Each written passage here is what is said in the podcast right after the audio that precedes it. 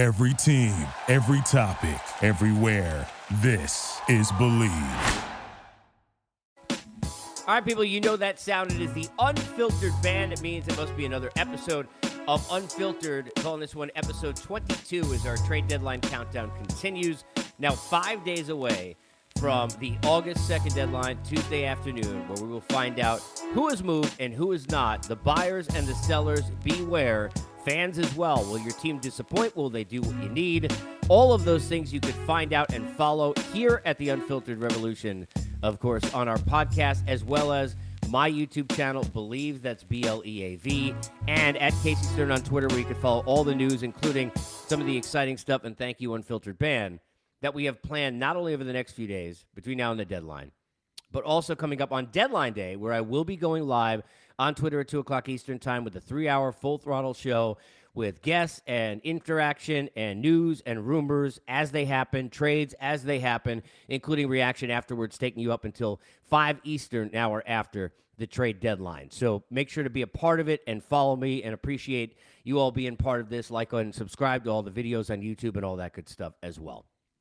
I want to begin before we get into the latest rumors and things that are in the hopper by talking about something that got us hopping last night. And we're not talking about the us because I'm unbiased, of course, being the Met fan contingent because Starling Marte walked off to help the Mets take the brooms out and sweep the Subway Series.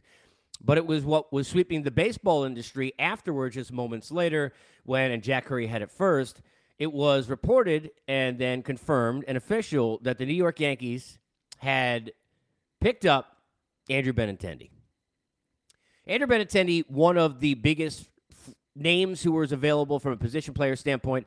A rental, for those of you who are newbies, that basically means expiring contract at the end of the year. There were a lot of questions about whether or not he would be available to a team like the Yankees. And I want to get into that and what he adds to them here in a couple of minutes. But I want to start with the two things that it cancels out and takes you out of if you're a Yankee fan or if you're looking at this from the outside perspective for the Yankees. Number one, they did not give up prospects in this deal, right? The top prospect they gave in their system was their 19th best prospect, one of them not even in their top 30. They did not do anything to eliminate the opportunity for them to get a Luis Castillo or a Frankie Montas or to aim high in the starting pitching market. Those are the places the Yankees will look now, as well as bullpen. They're available there.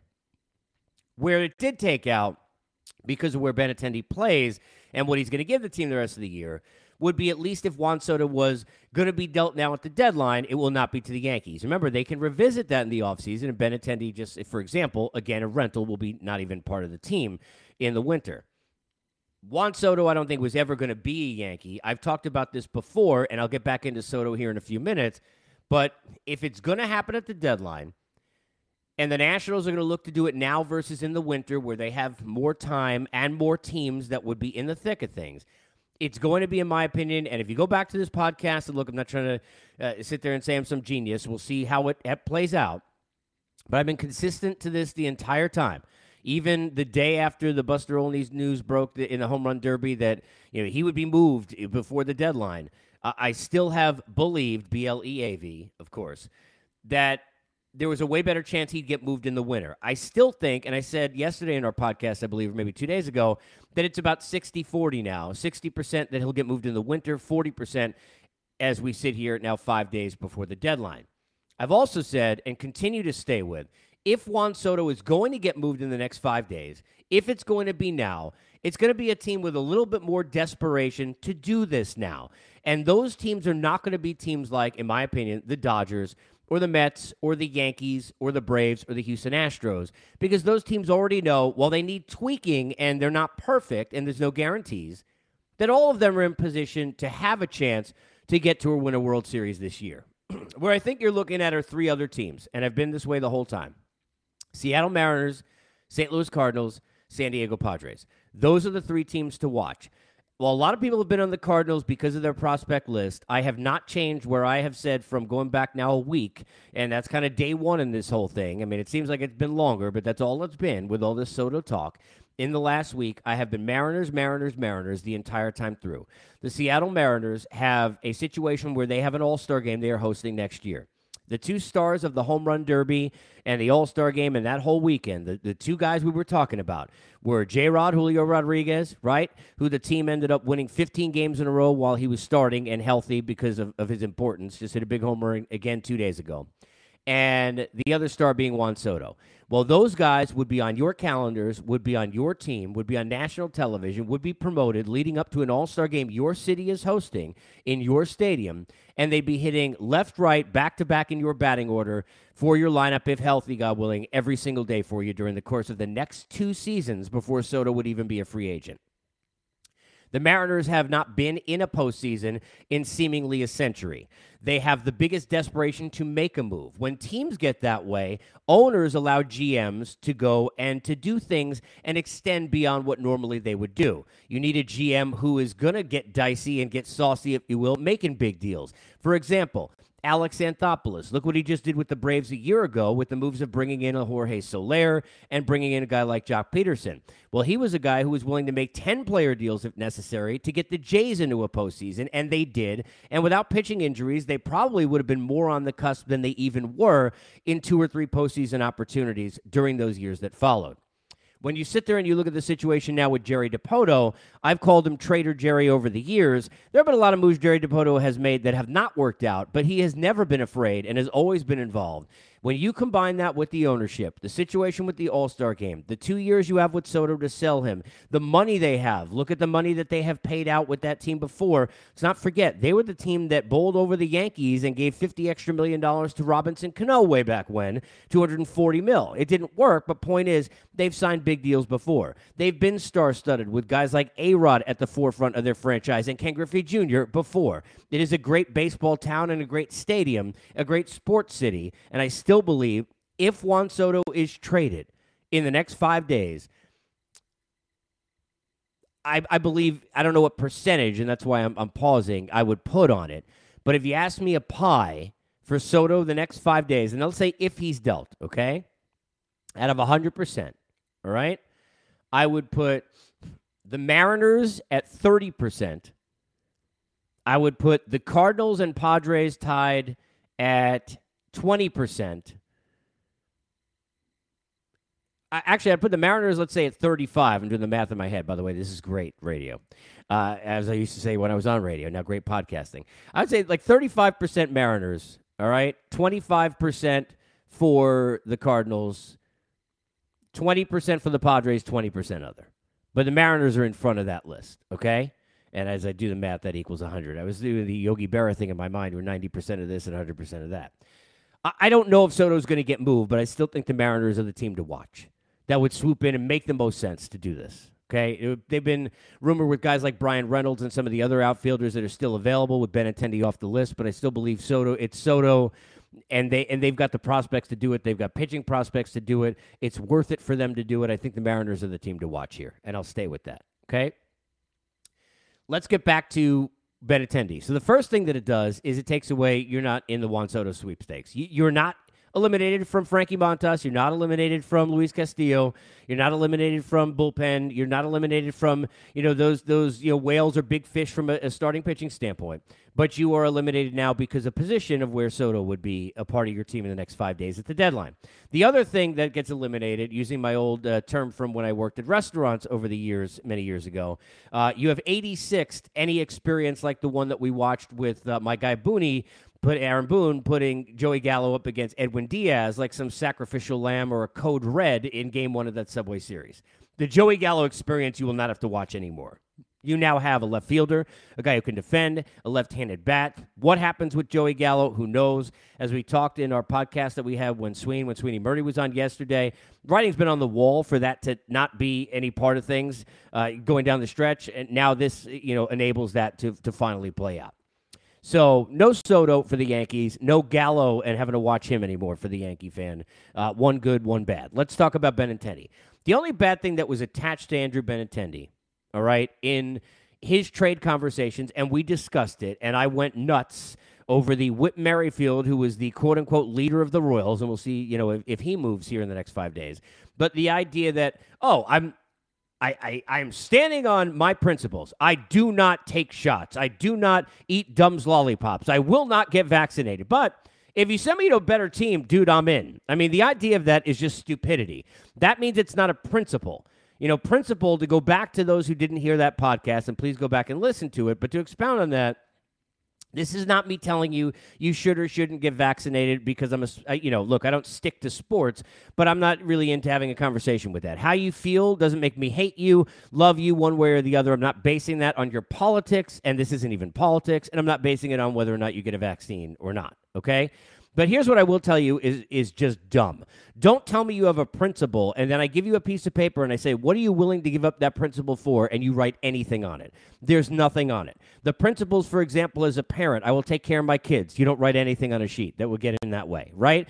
If you say, and I, I gave the example, you know, going back a couple of weeks ago on the podcast, I don't care if it's something like, "Hey, I'm not having sex till marriage." You can't tell me except for if these three people, you know, no, you you uh, you can't do that. that. That's not a principle, then. All right. You can't tell me your principles. I don't get vaccines. I'm not putting anything in my body. And then, oh, by the way, if I get to a better team, I'll do it. I just don't want to go to Toronto with these guys. You can't do that. But Whit Merrifield said he'd do it. And guess what? Andrew Benintendi is following. Andrew Benintendi is heard based on all of what we heard yesterday after this deal.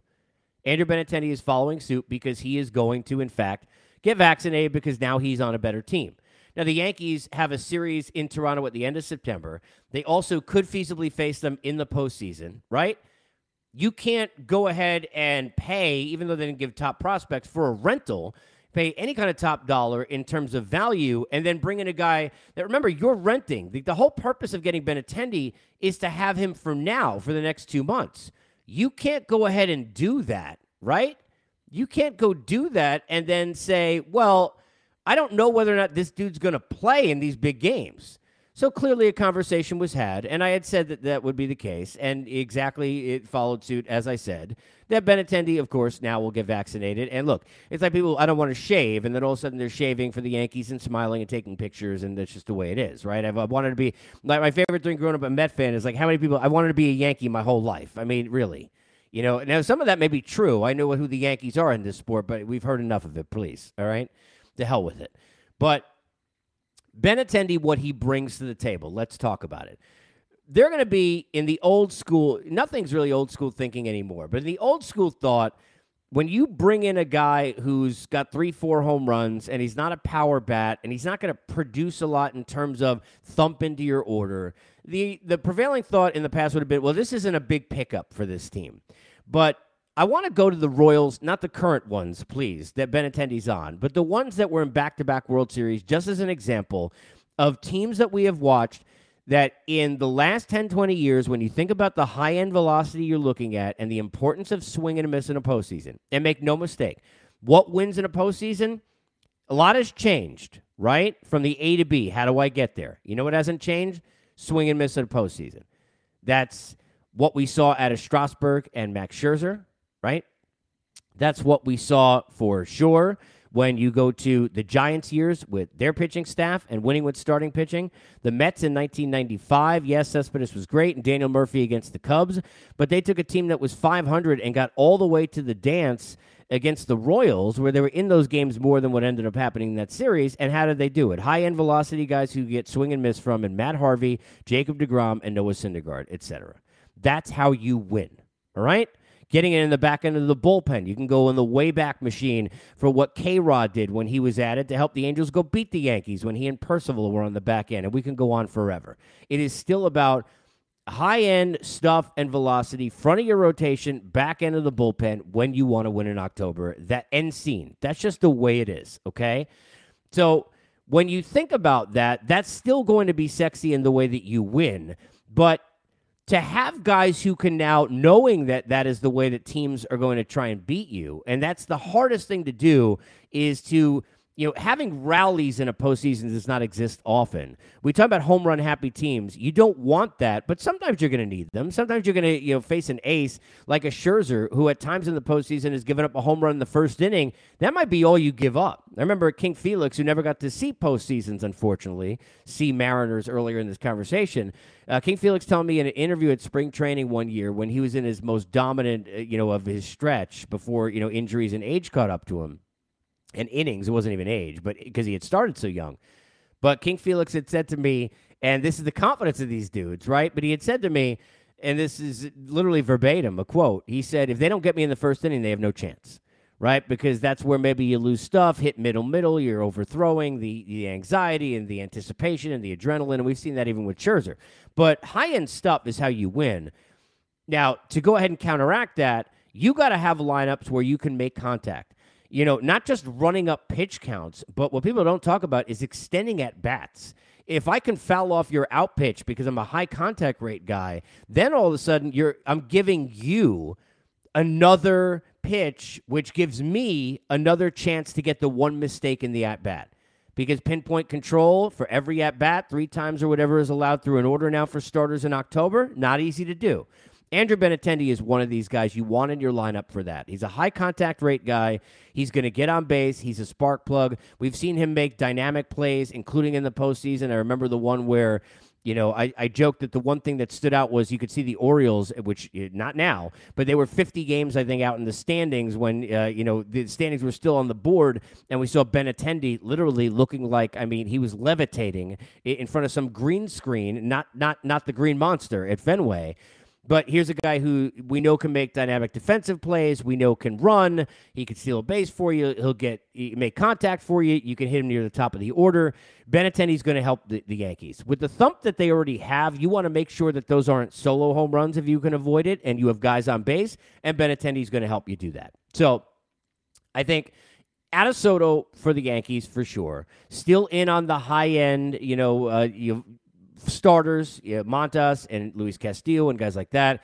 Uh, bullpen help for sure for the Yankees. You don't have to deal with Joey Gallo anymore, and Benintendi is definitely going to help. Let's talk about what it means now for the rest of the marketplace. All right. When you're looking at the outfield positions after Soto, when we go to like the mere mortals that are still available, uh, you know, you could think about, you know, the David Peraltas in Arizona, Bryan Reynolds, who's a terrific player, doesn't get talked about, who can do a lot of different things for you in Pittsburgh. You've got uh, still that first base DH kind of contingent when you think about Josh Bell, who's going to be more costly, who is a switch hitter for the Nationals. You think about a guy like Trey Mancini in Baltimore, and they still will be sellers despite being over 500, at least for a couple of players and, and a bullpen arm or two. And Mancini, they have to be. Listen on others as well. Um, TJ Cron, who's in Colorado, and you know they got to try and get value where they can, how they can. I think to me, some of the big questions that we have on the pitching side and on the, the position player side. Is there going to be a whale that we don't know about? Is there going to be somebody that is a name that's got years left on a contract and a team that we wouldn't think would make a trade, but someone has made a call and has changed things and has forced the hand of a franchise? I want to tell you who it's not going to be. It's not going to be Shohei Ohtani. I, I, keep explaining this. First of all, terrible to hear about Matt, Mike Trout with the, bout, the back situation. It reminds me of covering David Wright, watching him go through that every day and covering that team.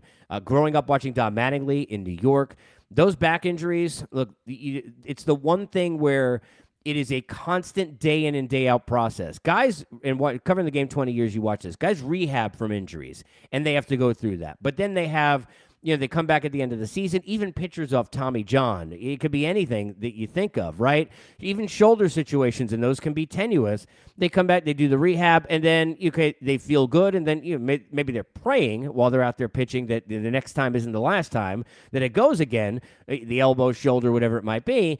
But they're out there, and, and at least you know the rehab part of it isn't still that hours and hours of day after day anyone who's ever had back issues, and I'm certainly not comparing myself to a baseball player, but I was in the Mayo Clinic. It's true. I was in the Mayo Clinic. I was covering spring training and ended up in the Mayo Clinic. Like, what kind of a moron am I? But this is true. I was in the Mayo Clinic in Arizona about 12 years ago because I threw my back out in the worst, like, stupidest way you ever could. I was on a, a long flight from the East Coast and I must have been tired. I fell asleep in a bad spot, and I woke up right as we had pulled in, and it, already the, the, the the train, the plane had already kind of filed in and taxied, and the person next to me was waking me, and I don't know what kind of dream I was in, but I jolted up, right, like almost like a spasm. At the time, I didn't feel anything except like ow, like I've been sleeping uncomfortably, right. And the next morning, I couldn't get out of bed, and they literally had to come into my hotel room, the producers, and take me to this is true to the Mayo Clinic, and I throw my back out. It's it was the most painful. Forget your spring training, like a two to three month period of my life. It was so painful every single day. Trying to get up was painful. Standing up straight was painful. All of that. I was hunched over. It was a nightmare imagine being an athlete, right? And dealing with back injuries. That's why when you look at the Clayton Kershaws and the pitchers over the years who have back issues, how they even go back to pitching and how much it alters because of discomfort. The way you stand, the way you're you're, you're you know you're you're pushing off on the rubber, all of that. But for a, a player like Mike Trout and an outfielder, I, I really hope this doesn't hamper his career, turn him into a DH, and you know make it in the rear view the best that we've seen out of Mike Trout. I really hope not. But Ohtani was never getting dealt anyway. This ensures he's not. The value of the franchise and what he does for you because of the international money he brings, the the the brand in Major League Baseball, the national television, all that stuff, the attention. Without him, you're still not winning anyway. The prospects he's bringing in aren't getting you anything. And Artie Moreno has to, from a business perspective, even though he's done, I think, a lot of things wrong in how they've spent their money and their pitching staff. Certainly, it's like they they, they forgot you need to pitch to win for about like I don't know, like a ten year span, which is just deplorable for me with all sorts of GMs. So the common denominator there is is Moreno and your ownership, and not understanding that. But they're not going to trade Ohtani because of the value of the franchise. He's not going to be the guy. Uh, I don't think Xander Bogaerts, despite you know the Red Sox being in last place, is the guy either. But is there a guy? You know, and and the crazy part about the deadline, the last thing I want to say here in this pod, and I want to remind you, I will keep updating you and doing podcasts after deals. So you, you may have like this one looks like 25 minutes, or maybe one that's on you know one big deal that happens it's 18, and then another. We may have three in a day. I, I'm going to do this on the fly with you so that as a baseball fan, when you see a deal, boom, you know within an hour or two, there you go, you're going to get my reaction, have guess, and all that stuff. All right. But the last thing I want to say in, in this pod, in this episode, is even though there's only five days left to the deadline, here's the craziness, right? You've got teams that are in the wild card race that are kind of three out, and the owners thinking, I don't want to sell. I want to, I want to, if I get meaningful September games, again, thinking business, I'm going to fill. I, I, could, you know, look, one, one five game winning streak, we can go ahead and sell out for a week or two, right? In some of these stadiums. They're going to think about, you know, opportunities to make the playoffs. How many teams do I have to jump? All of that. If you go lose four games in a row, or you've already lost, let's say the San Francisco Giants get swept in a four game series less than a week ago by the Dodgers, you go lose the next four, and all of a sudden you've lost eight and nine, nine and 10. You may literally, in that five day span, go from I'm not going to sell, I'm not buying but I'm not selling. I'm kind of standing pat to see if we can make a wild card to becoming sellers and being willing more on a Rodon or, or any of these players that are on your team and thinking about the offseason where if Soto doesn't get traded, maybe that's where you go after. So you're willing to make deals and try and unload some of the money and get some bad rental contracts off the books. Things could change on the fly in minutes, in hours, and in just in a five day span. Keep up with me at Casey Stern be a part of the Unfiltered Revolution uh, YouTube channel, Bleav's YouTube channel as well. I've also got another YouTube channel. If you're part of Music and Shenanigans, you can have fun with me there. I want you guys to be a part of it. Uh, we're doing this thing together. Enjoy this. The trade deadline countdown continues here as part of the Bleav Network on Unfiltered. Thank you for listening to Bleav. You can show support to your host by subscribing to the show and giving us a five star rating on your preferred platform. Check us out at Bleav.com and search for B L E A V on YouTube.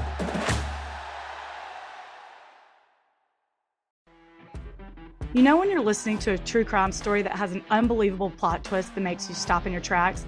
That's what our podcast, People Are the Worst, brings you with each episode. I'm Rachel. And I'm Rebecca. We're identical twins who love true crime cases that make you say, didn't see that coming, and we hate the people responsible for them. Listen to People Are the Worst now on Apple, Spotify, or wherever you get your podcasts.